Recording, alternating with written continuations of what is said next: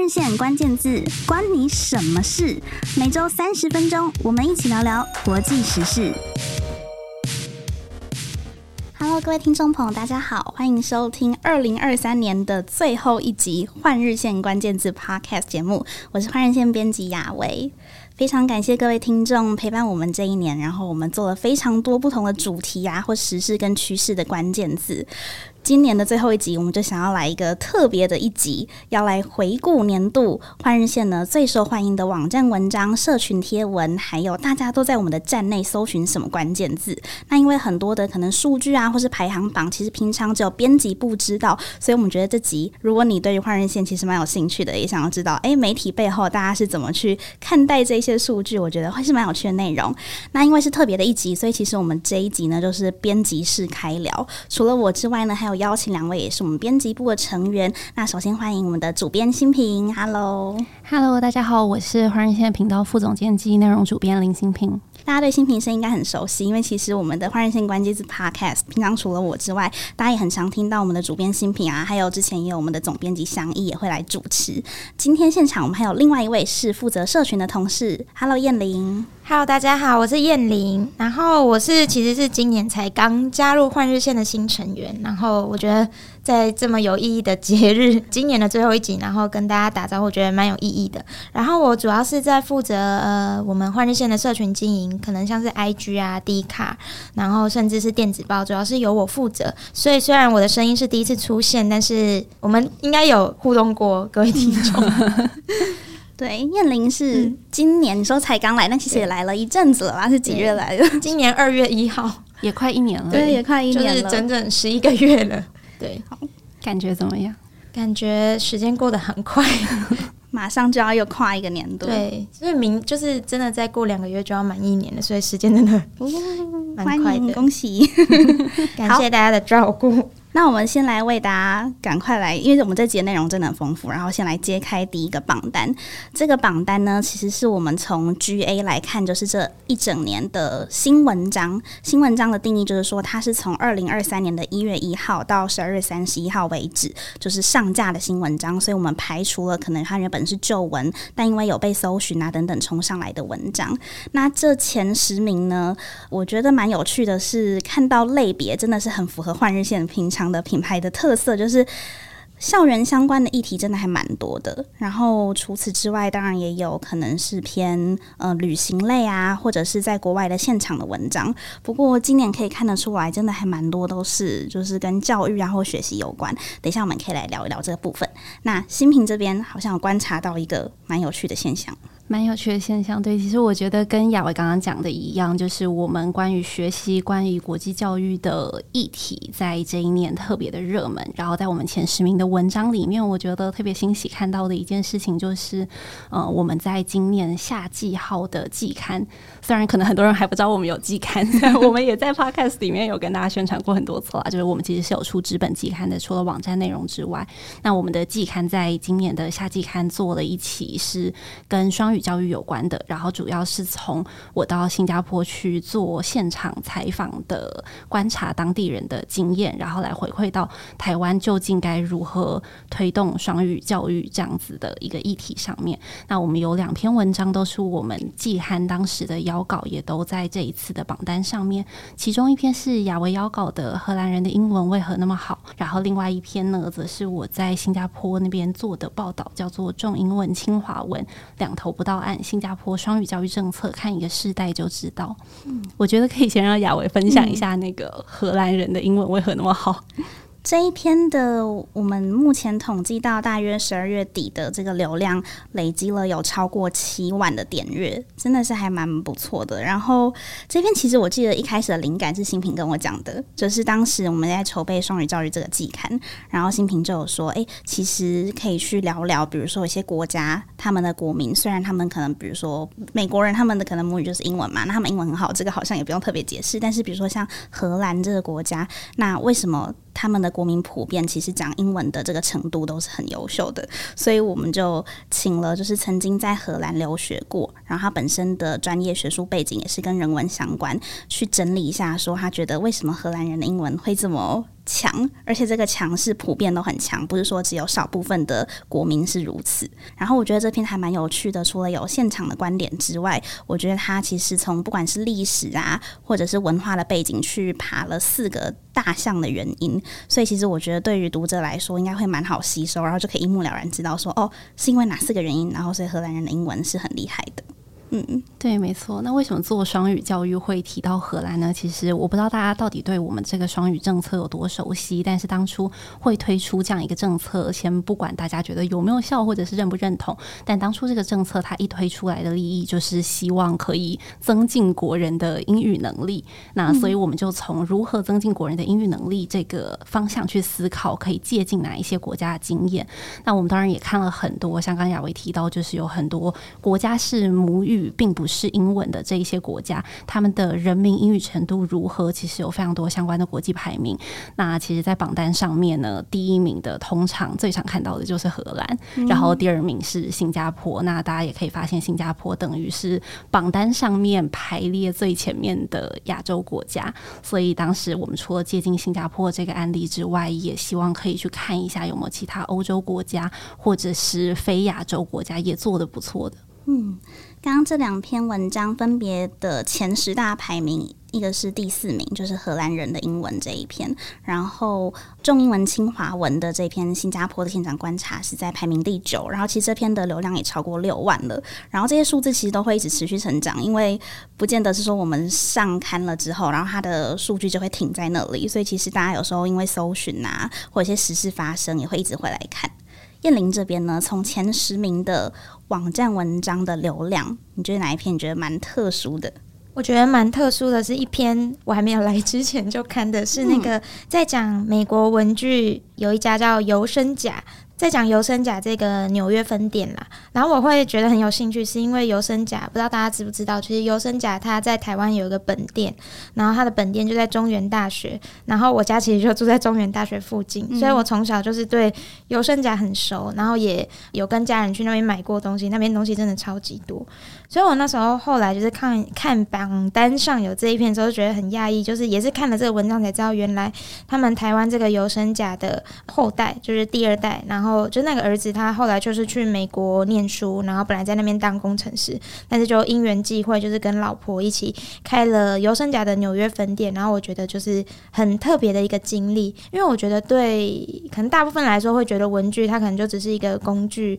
或者就是可能就是书写用的，就是很平凡的日常用品。嗯。可是因为我自己也是有在玩手账，然后也很喜欢逛各式各样的文具店，所以我觉得就是在美国可以开一个亚洲的，因为。他有引进很多台湾的品牌，然后也有引进亚洲其他品牌，然后在美国开的这样的一个文具店，我觉得非常的特别。然后我也蛮意外，原来这样的内容就是在换日线上会这么受欢迎，因为可能对比榜单的其他内容，可能都会有一些可能政策啊，或者是教育，或是可能国际时事的一些议题。但尤生甲这一篇居然可以到，没记错的话，应该是第十名，我觉得还蛮意外的，也觉得蛮有趣的。被燕玲这个文具控认证的。文具的商业分析的文章，对，希望有机会可以去那边逛，因为台湾的尤生甲。看起来就很台湾，希望有一天可以去那边拜访一下。跟大家讲一下这个尤生甲，就是如果大家想要搜寻好奇的话，尤是由来的尤，然后申是申诉的申，甲是甲乙丙丁的甲，所以其实大家把它在脑海里想象一下，这三个字它就长得很像，只是那个突出去的那一 条直线在不同的位置，对，一个田字，然后一个田字上，然后中下这样子。田字的变形。然后这篇文章的作者 Grace，他其实除了尤生甲之外，也写了一系列在纽约遇见台湾的这个分享。然后当时我们也觉得蛮有趣的，因为今年我忘记是几月份，然后当时蔡英文总统去纽约一系列的拜访，我们竟然就发现有高度的巧合，就是他的那个踩点的景点，居然都跟我们这系列的文章就是一致的吻合，我们就觉得很有趣。那我自己这边的分享，我觉得。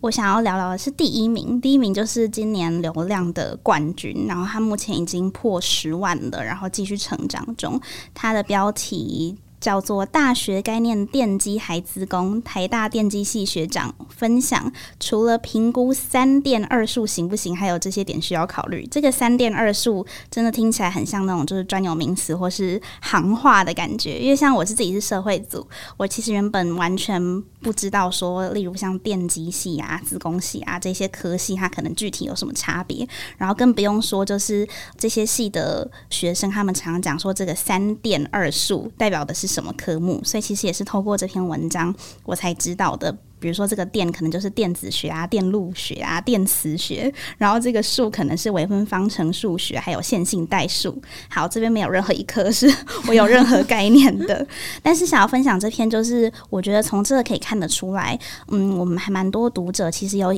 有可能他是在要选科系的时候有点迷惘，所以他可能就会上网啊去查询，就是一些过来人他们。真的就读这些科系的实际的分享，那其实比起这些科系可能官方这个学院的招生的说明啊等等，我觉得像这种由学长姐来现身说法，其实更符合。呃，读者的需求，然后因为这个关系，所以我们就其实也开发了蛮多跟开箱就是科系有关的文章。那这个开箱科系有些是可能开箱比较呃多人会好奇的，比如说像商管学院，就很多啊各种管理，然后包含它跟什么金融管理、财务管理这些到底差别是什么，有点像是这个电机系跟自工系的差别一样。我们就把同一个大家可能常常搞混的类型去做一个整理，但我们也会爬一些比较有趣的。或是可能全台湾这种一所大学有的科系比较冷门一点，比如像政大的民族系，其实全台只有政大有开了一个叫做民族学系的科系。那大家听到可能会有点不太确定，说这个在学什么，所以我们就请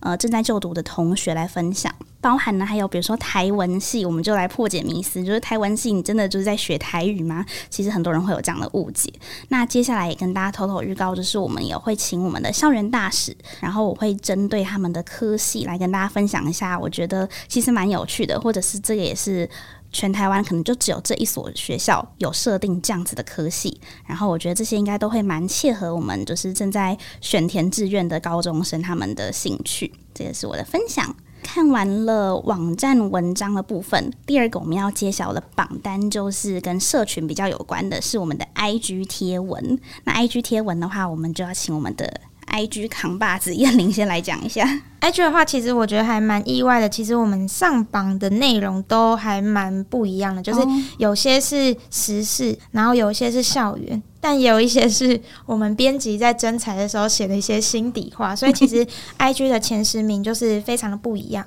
那我自己觉得很有趣的有两篇，一篇是我们在讲说日本护照，它虽然是被世界誉为是最好用的护照，可是就他只要有日本护照，他可以进出很多国家啦。可是日本人他去使用护照或者是用这本护照的机会却很少。言下之意就是在讲说为什么日本人都不出国啦，这是一篇。嗯然后另外一篇是在讲。就是我没记错的话，应该也是日本人的作者是佐藤俊，然后他写了一篇是在讲说为什么日本人他们。呃，没有那么爱来台湾了，就是非常客观的去分析说，为什么台湾现在的旅游环境让日本人比较没有那么想要来。所以这两篇我觉得还蛮有趣，都是跟日本人旅游有相关的。然后我觉得可能也是因为二零二三年算是疫情就是完完整整解封后的一年，嗯、然后所以旅游啊，然后或者是出国去哪的这件事情，其实大家都还蛮有趣的。然后我觉得特别有趣的是，我刚刚讲第二篇就是日本人为什么不来台湾的这件事情，其实这几个月来很。很多媒体或者是很多网友也都有在争论，就讲说啊，台湾的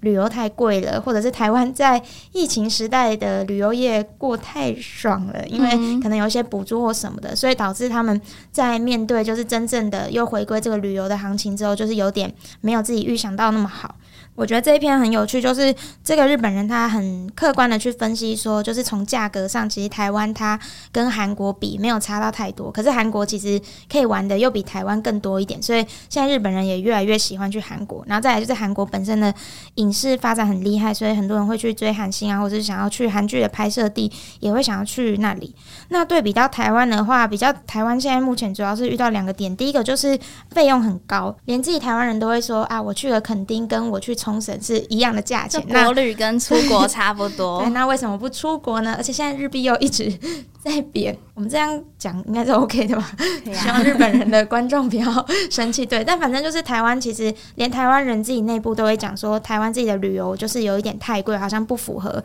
那个 CP 值，所以这也是日本人他们渐渐会考量的原因。然后另外一个就是台湾现在的旅游。我觉得有点像越来越极端，就是还是有那种五星级，然后很高级的那种旅游模式，像是饭店或者是高级的那种套装行程。嗯。可是也有那种就是跟以前一模模一样样，但是它就是每一年都跟你说通膨，所以要一直上涨上涨。但其实它的内容物是没有变的，所以对可能以前有来过的人，或者是曾经想要来过的人，他就会觉得说，哦，那。那还是不要 来就好了。所以我觉得这一篇，它其实除了在讲说日本人为什么不来台湾，但它也有给我们台湾旅游界，就是甚至是所有旅游的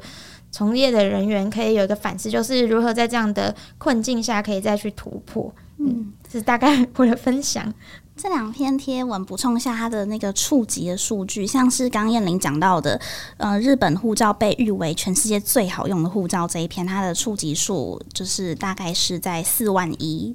左右，然后另外一个是为什么日本人都不来台湾玩了？这一篇的话，它大概是在三万八，就是也是排行在我们今年的 IG 触及数前十大的榜单。嗯，新平这边嘞。哦，我没有想到雅文会这么直白的把所有的数字真的都、哦、还是不可以讲、啊，不没有没有没有不能讲，我只是发现啊、哦，原来同事今天准备的这么直白，让我有点没有做好心理准备。大公开，对，真真的要讲大公开的话，我觉得我可以分享的一个点就是，刚刚叶子有提到，是我就是除了这一些我们读者比较喜欢的内容，嗯、各式各样的主题都有之外，还有就是我们自己编辑做的一则真彩的贴文。哦、对我特别有感，就是因为我们之前在找那。那个内容编辑嘛，然后就拜托同事说做一些社群推广。我那个时候只是想要。就是请他把这个资讯给更多我们的读者知道而已，我并没有抱着就是非常高的期待，说一定要做怎么样高互动率的操作，或者是一定要带来怎么样的话题讨论度。但是没有想到，就是他就直接自己豁出去，然后写了各种他在里面就是工作然后的一些真实感受，然后就真的打中了非常多我们的准 TA。然后后来我们的人资就有点被吓到，因为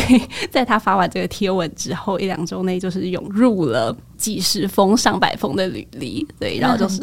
对很惊人，就是创下新高。然后我们也很应接不暇，因为大家如果用过那个一零四的履历系统的话，它就是履历进来，然后你会收到 email 嘛，嗯、然后你就每天都会收到大量的 email，不停的被通知。然后我就发现哇，真的都是同事这个社群贴文带进来的应征者。嗯，他非常真诚的写了他在换日线。对，这篇不是我写的，是我们另外一位资深的社群同事。嗯，然后他就写了他这几年就是在换日线当小编的一个心路历程，写的非常的诚恳，就是看了真的会想要来要来应征啦。哎、欸，那我想问一下燕玲，就是你真的进来，然后你到现在还不满一年的时间，你再回头去看他这个征才贴文，虽然当时真的不是你这个角色，你再回头去看一下他当时写的这些，你还觉得他很真诚吗？真诚啊，真诚！其实我觉得他写的蛮实际的，而且因为。其实我上一份工作也是小编啦，嗯、所以其实我觉得会打中我们 TA，主要是因为我们 TA 偏年轻，大家都不想要做太常规的工作。嗯、但是我觉得小编这个工作，就是它其实本来就是在社群时代就是新产出的一个工作，就是它既有一些传统的训练，像是呃我们会要知道怎么编辑文章啊，或是呃要怎么抓错字或者段落什么的，但是我们也有一些新的做法，就是我跟这位同事，就是我们每次可能都要。因为就是演算法有什么变动，或者是别的媒体有做了什么不一样的事情，我们都要随时的有一些变通。所以我觉得这一篇里面就有提到很多，就是这份工作会带给你很多创新，然后很多挑战。嗯，我觉得。这篇最主要就是有展现出，就是他身为一个换日线小编，他非常觉得有挑战，然后又很有成就感。我觉得是现在这些 Z 世代他们在找工作的时候最寻求的。当然薪水也很重要，可是我觉得现在年轻人，我还算年轻人啦，对，大家最重视的还是那个成就感跟挑战。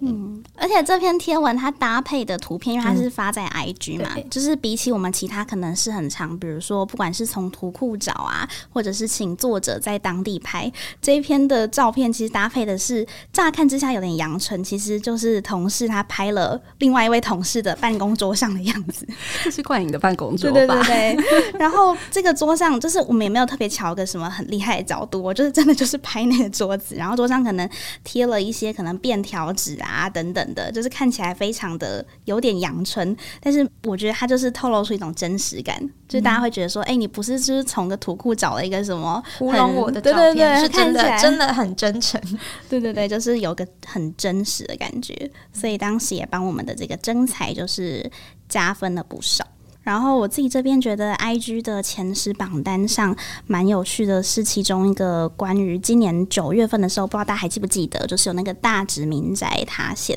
而且居然已经过这么久了，就是突然有一种觉得真的时间过好快哦。然后当时也是非常多的新闻在报道这件事嘛，因为它的就是严重程度或是影响范围都让大家觉得非常压抑。不过我们就是比起其他大部分的媒体报道的角度，其实我们是从就是学生租户的这个视角。去切，因为很多人他们可能就是比较受到关注的，可能是他原本就买在这个地方附近的人，但是其实有一群人，他们并不是买，他们是租在这里，而且他们是学生，所以他们的经济条件啊，其实就相对比较拮据。然后我们的校园大使程轩，他就去采访了，因为这个大使民宅附近就是有实践大学，所以他就采访了几位真的住在事发地点的学生。然后当然他们是匿名啦，保护他们的个资，但是他们就亲身的分享这场事故背后他们遇到了什么样的困境。然后其实我觉得也是，嗯，虽然真的看起来真的非常的遗憾，或者是我们也很希望这件事情赶快被解决，但是同时我们也发现一件事，就是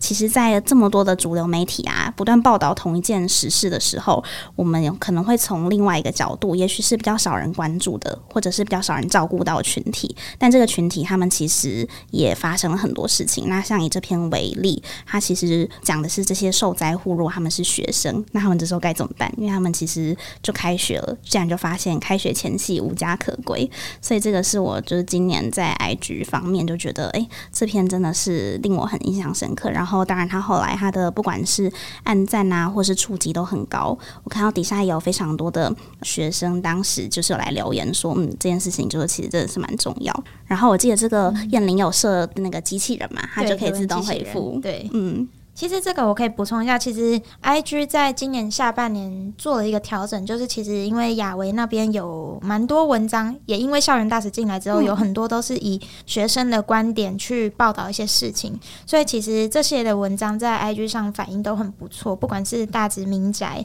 还有其他上榜的有那个三道猴子啊，就是可能学生怎么看三道猴子，我觉得这个算是我们跟其他媒体比较不一样的地方。然后大直民宅塌陷这个，其实我们也有转发到 D 卡，那 D 卡就真的有实践大学的同学就留言说，哦，真的有看到，嗯，可能某某同学就是因为这样，这礼拜都没有办法来学校，就觉得很遗憾。嗯，就是其实我自己在看完这篇文章，就觉得很可怜，嗯，因为他们连去参加就是可能住户的补偿都没有办法，因为他们实际上。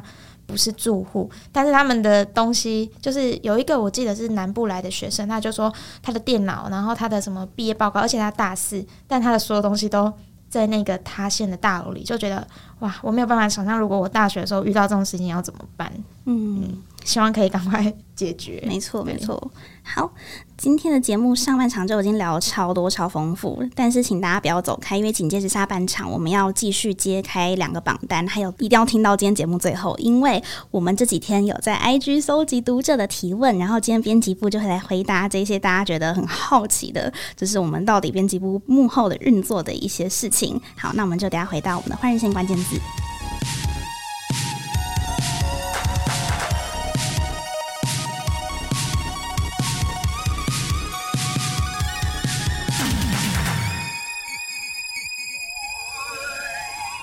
接着我们继续换人线编辑室开聊。刚刚回顾的是网站文章流量前十，以及 IG 贴文的触及前十。第三个榜单要揭晓的就是这一整年下来，我们在脸书粉专 FB 的点阅数。为什么今天要跟大家分享点阅数呢？其实是我知道大家很常会比较能够具象了解的，就是一个媒体它跟粉专的按赞数嘛。那尤其是像脸书，其实按几个赞啊，这个很容易就可以看得到。但是对于读者来说，如果你们没有我们的后台，其实你平常就不会知道，哎、其实我们的脸书有多少人是真的点进去。而且我们也常常发现，真的有路过按赞，还有你实际点阅进去，其实那个数字往往会落差蛮大的，这是个蛮有趣的现象。所以我们就来从点阅来看一看，大家到底平常手指喜欢点进去什么样子的贴文。我先分享一个，这一则好像是在榜单上上的第六名，然后它的主题分类是海外职场，就是当时这篇文章是一位正在加拿大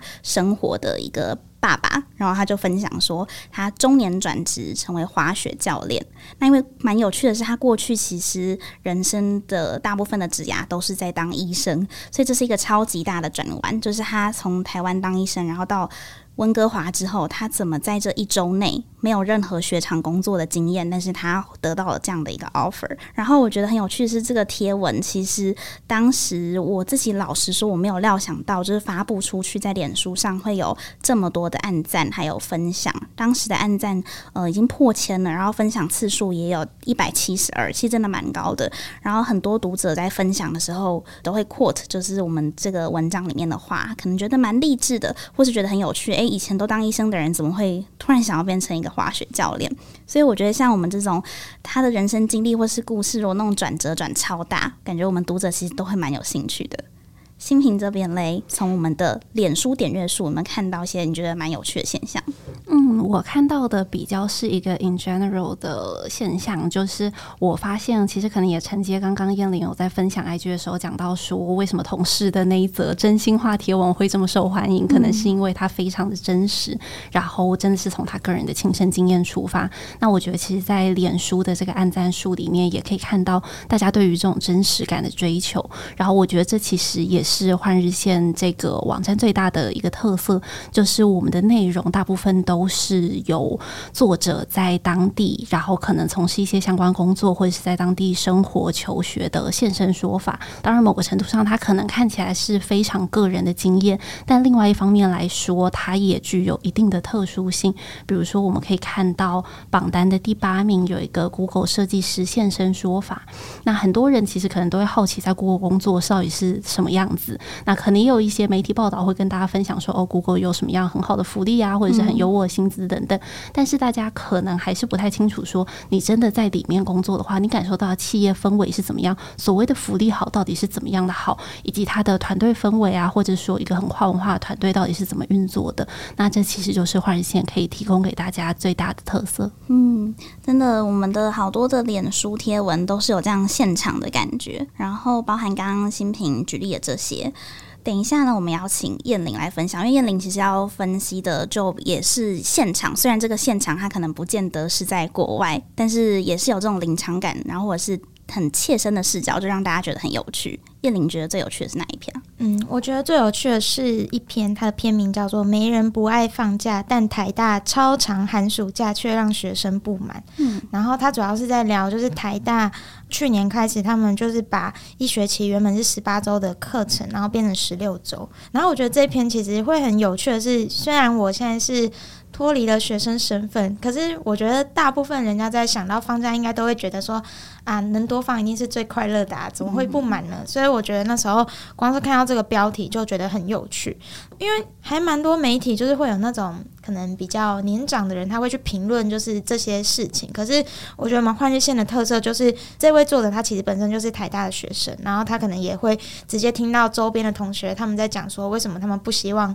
就是可能减少学期的呃周数。然后我觉得这件事情就是蛮有趣的。然后他这一篇里面其实是有提到说，嗯，虽然有部分人觉得很开心，就是他的假期时间变长了，可是有部分人提出了很实质的不满，是因为有些科系。他就真的。十六周是不够的，像是可能有需要办什么毕展啊，或者是有需要实际产出什么东西的，它其实十六周非常的不够。然后另外也有很多学生就是反映说，虽然老师他们都知道现在变成十六周，可是他的那个课纲，因为其实我没记错的话，就是大学我记得每一堂课就是老师都会写说，呃，第一周是要上什么，然后到每一周要上什么。那但是这些老师就是有些他们可能就是把原本十八周的内容，然后他硬塞在十六周里，那就会变得有一点上不完，或者是就是跟原本差不多。所以我那时候看到这篇，我就觉得嗯蛮有趣的，然后真的会知道现在的学生在想什么。然后我觉得这应该也是为什么这篇反应会很好的原因。我可以讲它的点阅数吗？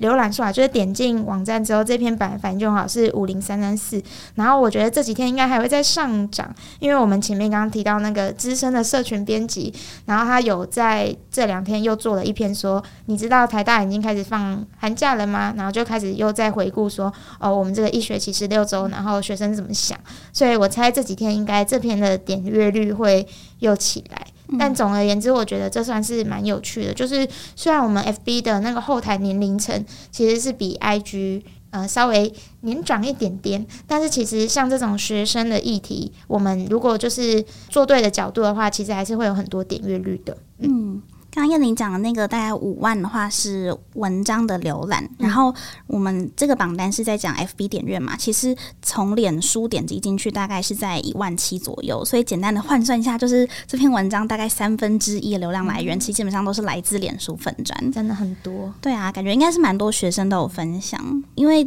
这个议题实在是太热门了，所以后来其实我们在就是这个换日线关键字 Podcast 节目，我们也有在后续做了一集。然后那一集当时我们就是想说，哎，平衡一下视角，因为不是只有学生的意见很重要嘛，其实老师怎么想啊，或是学校他们当初为什么会设定这样子的一个规划，其实感觉都有它背后的意义。所以当时我们就邀请到了台大的行政端，就是教务处课务组的老师，然后还有教学端，就中文系的一位教授，以及学生端，就是。目前在台大念书的一位我们的校园大使佑宁，行政端这边其实是我们事先已经采访了啦，但是当时我们这节目现场就有老师还有学生，然后就问了很多，就发现哎，其实对起来，大家原本的想象有点不一样。我印象很深刻，当时老师他说，他本来真的以为变成十六周学生都会很高兴，或者是说老师可能上课上不完，就是说哎，我们再加一周，他本来以为学生会觉得哎很感动，就是老师愿意牺牲自己的就是假期帮我们多上一周类的，可是没想到跟学生意见这样对起来，就发现哎，没有学生他们就觉得，嗯，我想放假就去放假了。所以其实蛮多的意见，反而是在换日线这个平台上，就是激荡之后，大家双方才知道说，哦，原来你是这样想的。所以我觉得这个真的也是蛮有趣。脸书的部分大概就是这样，这是我们的就是前十的一些有趣的分享。再来呢，要揭晓的第四个榜单，这个榜单我觉得真的也很特殊，因为其实我们平常很少跟读者或是其他人分享，就是换日线，大家进入我们的网站嘛，其实都可以看到上面有一个放大镜的这个。图标，然后点进去，其实你就可以输入关键字啊，或者是你想要看什么作者的文章。那这个东西就是帮助大家可以在换日线的站内去搜寻，就是你想要知道的主题的内容。那我们也把这个站内搜寻的关键字的榜单整理出来，然后就发现了也是蛮有趣的一个现象。那首先我们就来请新平先来讲一下。好，我自己从这个关键字里面，我看到的比较有趣的一个是关于这个数位游牧趋势的兴起。那其实相关的内容我们已经做过了蛮多文章，而且我们算是蛮早开始谈这个议题的。如果我们的听众朋友还有印象，以前曾经 follow 过换日线的网站的话，会发现其实早在疫情之前，我们就一直有在追踪这个主题，也很早就喊出了这个议题。但是过去其实当然。呃，大家看数位游牧的时候，比较是抱着一种憧憬的心理，就是觉得哇，要是有一天可以一边环游世界一边工作，该有多好。但是没有人把这件事情真的当真。然后真的是到了疫情之后，开始慢慢的远端工作趋势兴起，然后大家越来越习惯这种工作模式是可以被雇主接受的时候，嗯、大家才开始发现，哎，也许数位游牧是有可能的。所以为了要因应这样子的趋势，跟回应一些大家对于这样工作形态所衍生出来的问题，我们在去年十二月的时候办了一场叫做“换日线 Bistro” 的实体活动。对，“换日线 Bistro” 这个是我们活动的名称，就是希望大家可以像是平常下班在 Bistro 里面一样放松，就是呃喝着饮料，然后对，我不能说喝着酒，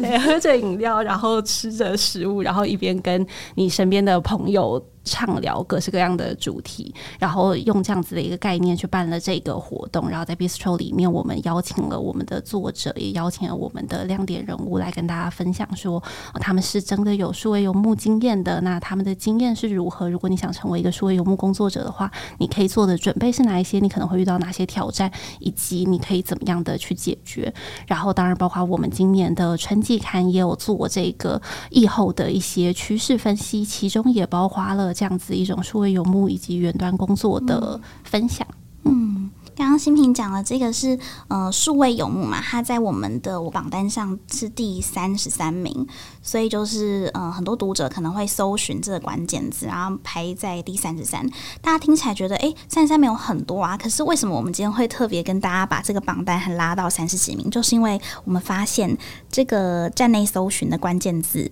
如果是不分类的话，我们的前十名几乎全部都是国家名称，就是清一色这样看下来，除了第四名之外，第四名是什么？等一下由燕玲来揭晓。但除了第四名之外，其他全部都是包含从第一的日本开始，日本、德国、新加坡、韩国、英国、加拿大、中国、美国、澳洲。就哎，其实原来大家来到换日线的网站上是很喜欢去搜寻国家的。那燕玲这边就来帮我们揭晓一下，这前十里面唯一一个不是国家名称的是什么关键字？就是留学，对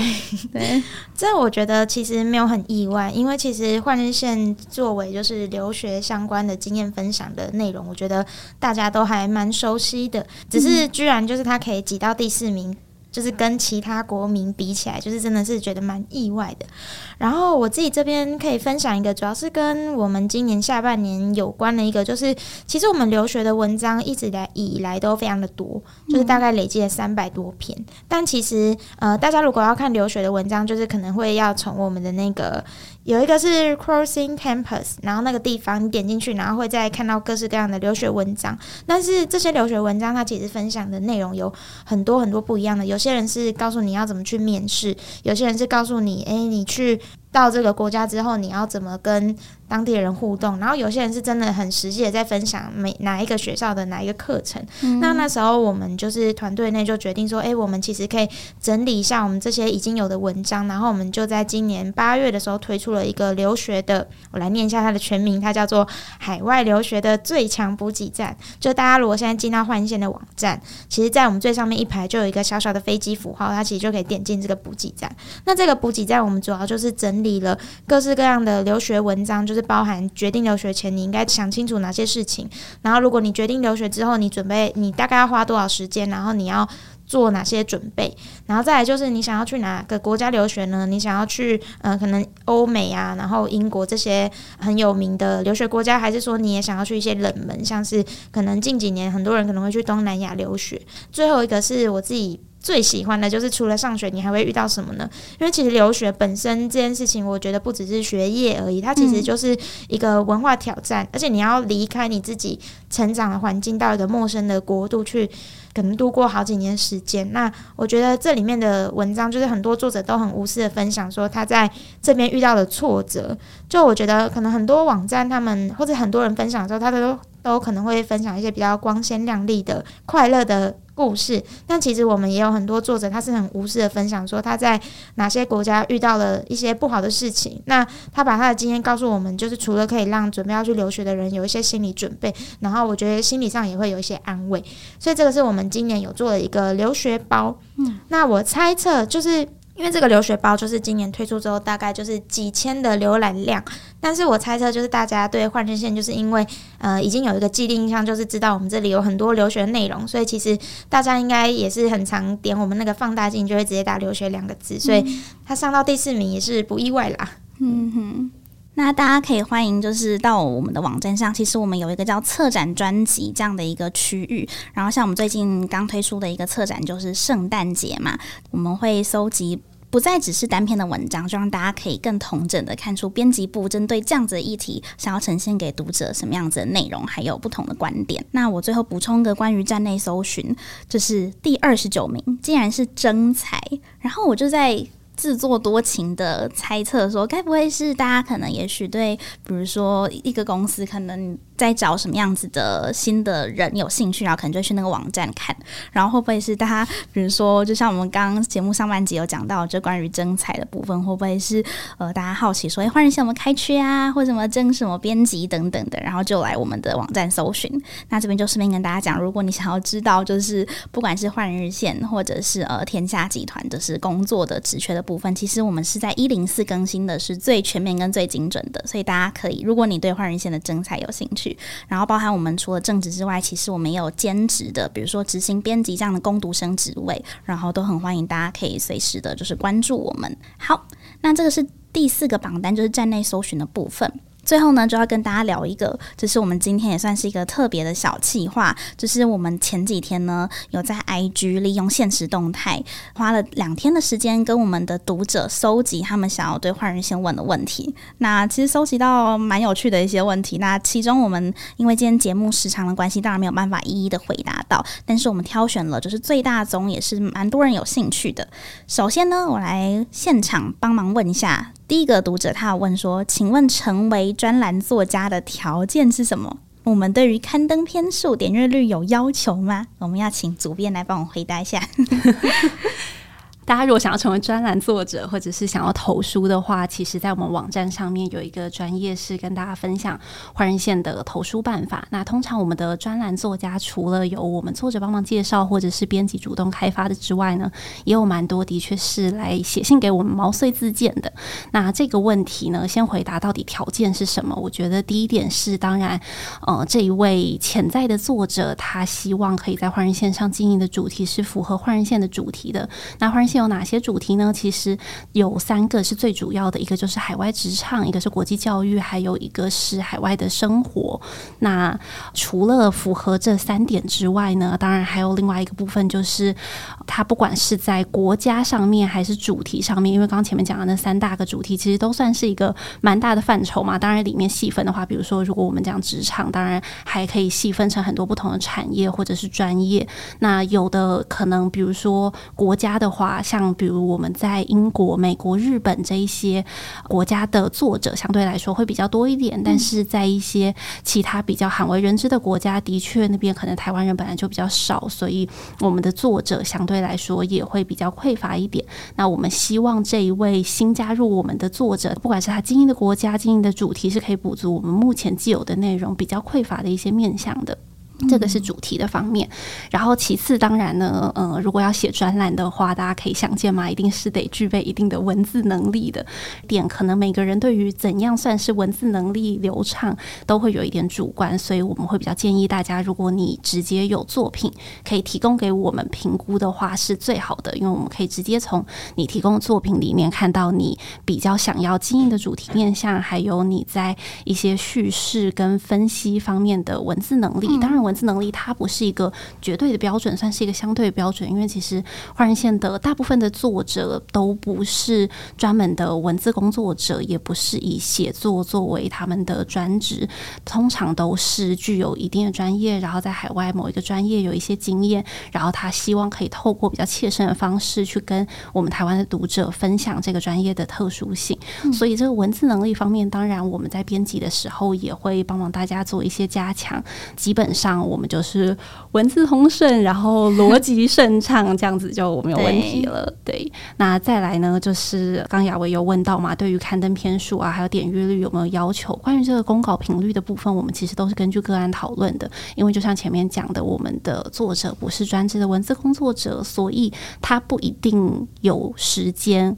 可以，比如说每周公稿，或者是每双周公稿等等。当然，我们在初期的时候会跟作者讨论，请他评估他总体的工作状况可能可以给我们的稿子频率是什么？我们也希望可以帮助他建立一个比较稳定的频率，让他在换人线的专栏特色可以被我们的读者看到，也可以比较持续性的去经营这个专栏。但是，当然我们也知道，其实每个人都是啊，就是大家的政治工作里面一定难免会有比较忙碌的时候，或者是家里有事的时候啊，就是个人生活里面有的时候可能真的有点状况，不一定能够这么稳定的公告。那这个部分，其实我们跟作者之间的合作都是非常弹性的，我们并不会去签约强制说你非要，比如说每个月供一次考不可或什么的，就是这些都是可以讨论的。那包括平常，其实我觉得换日线我自己很喜欢，然后也很感谢同事的地方，就是我觉得我们内容编辑跟作者之间有非常强的信任感，就是我们平常会花蛮多的时间在跟作者讨论题目，然后聊一聊彼此的生活有什么变化，也从跟作者聊天内容里面去开发一些新的题目，所以在频率这方面是不用担心。那再来点阅率方面呢，我其实自己一直觉得点阅率更多是属于编辑台这边的责任。当然，我们作者人很好啦，就是当他们发现自己的点阅率不好的时候，当然一个是会有点难过，然后另外一个对，另外就是有点担心说会不会编辑台觉得哦，就是我文章写的不好，所以点阅才不好等等之类的。但其实我觉得对我们来说，我们想要借重的就是这个作者他的专业或者是他的亲身经历。那至于怎么样把这一篇文章，不管是很专业的文章，或者是很真诚的分享，推广给对的读者，这件事情，我觉得本来就是我们编辑台的责任，也是我们要去思考的。所以我们从来不会跟作者讲说：“诶，我觉得你点阅率不太好，你之后是不是，比如说，呃，你以后就不用来稿了，或者是你的稿费就没了？”就绝对没有这种事情，大家不需要担心。我觉得。比较健康的一个合作方式，反而是编辑、读者还有我们的作者之间可以有算是一个更开放的交流的管道。那当然，跟读者的这一块，我们是透过社群做了非常多的努力。然后我们就是不停的交流，不管是了解作者这边的特殊经验，或者是了解我们读者的需求，以及提供一些我们编辑台的反馈。透过这三方非常有机的跟非常的算是相对应的互动。然后来提升我们文章的点阅率。那当然，点阅率它重点也不是单纯点阅率而已。我们也知道，如果只是要做点阅率的话，其实我好像也不能说很简单啦。但是，就是只是纯做点阅率的话，也不是我们要做的事情。我们想做的事情是真的针对我们关心的议题，可以带来影响力。嗯，所以当然，我们最关注的还是我们做的这篇文章到底有没有击中要害，有没有真的回应到读者真正关心的这个问题。那这是我们可以一起努力的。嗯，我觉得刚刚主编这段我可以直接把它剪下来，因为其实我们陆续都会收新作者，然后新作者可能就会有其实和读者是类似的疑问，比如说包含是可能公稿频率啊，或是换日线的编辑台对于流量有没有什么一个标准或者是期待？我觉得刚刚新平讲这段可以直接播给新作者听，就是哎，请来听，就是这样。对对对对对。那我这边就直接来呼应，因为其实有第二个题目也是跟就是我们的文章来源啊，或者是如何成为换日线的写作者蛮相关的。这位读者他问的是说，嗯，来投稿的文章这么多，是怎么挑选可以刊登的文章呢？我觉得蛮好奇的，就是这位读者他已经先预设我们的那个，谢谢你的青睐，已经预设我们来投稿的文章数是很多的。我觉得换日线，当然因为我们其实的我们的主题是我们经营的主打特色，所以不敢说就是我们跟其他比如说做可能即时新闻啊，或是可能四大报等等，我们收到投书，就那个量绝对是不能比的啦。但是基本上其实我们还是几乎每天都会有投书，所以真的很感谢就是读者们对换日线的喜欢。就是真的很踊跃的会跟我们分享，然后我自己觉得，其实来投稿，如果你是读者投书的话，除了刚刚新平讲的这些，其实它也某个程度上可以对应到我们收读者投书的标准。那我觉得还有一个就是，如果你想要增加你的投书的中选机会的话，其实我觉得时效性是一个还蛮关键的加分点。比如说重大时事的时候，如果你可以在这样的一个时效的浪潮当中，然后呢，勇于发声。这个勇于发声，可能是比如说包含你曾经就可能在这个国际时事的这个国家待过啊，等等，或是你的角度蛮特殊的。其实我觉得都会蛮增加，就是这个读者投书被编辑部选中刊登的机会。好，那第三个题目呢，就是有一位读者他问说，诶，这个题目非常的有趣。他说，换日线和天下是合作关系吗？因为在天下每日报会看到换日线的内容，所以其实大家听到现在。会不会还是不太知道我们跟天下的关系？请燕玲帮我们在闯天下听到这个。对啊，如果点进闯天下，还是大家以为那个闯天下的天下不是天下杂志的天下？燕玲帮我们解惑一下。好，解惑就是幻日线是属于天下集团的旗下品牌之一，所以就是在天下每日报会看到我们的内容，就是很合理的。我们算是。小朋友，然后上面是 爸爸妈妈，就是儿子的概念，就是是先有爸爸，然后才有儿子这样子。好，但是反正我们其实是天下集团下的旗下品牌啦。然后我觉得可能 Podcast 的听众应该比较不会有疑惑，因为你们毕竟是要点闯天下这个 Podcast 才会听到我们的换线关键字，所以答案就是不是合作关系，我们是。旗下的品牌之一，其实除了天下每日报会看到换日线的内容之外，其实我们也很常会跟天下这边，就是可能呃其他内容也会有合作，像是近期我们有合作推出，就是关于否学生的九十九元全阅读方案。嗯、那详细有关于这个方案到底是干嘛的呢？然后学生可以花九十九块看到什么呢？就是请大家就是持续关注我们的社群平台，我们都会有详细的解说，非常的就是言简意赅，对所以这样大家应该完全可以。理清了，就以后如果还是对于天下跟换日线界的关系不知道的话，透过今天这期节目，应该就会蛮清楚的。好。真的非常感谢各位听众，然后听到现在以及二零二三年一路以来的陪伴，不管你是透过哪一集的换日线关键字认识我们，我们二零二四都会继续做下去，然后也非常期待大家继续保持收听我们的节目。那也趁机跟大家宣传一下，就是我们每一季都有出季刊嘛，然后也会针对中学生推出校园征文奖。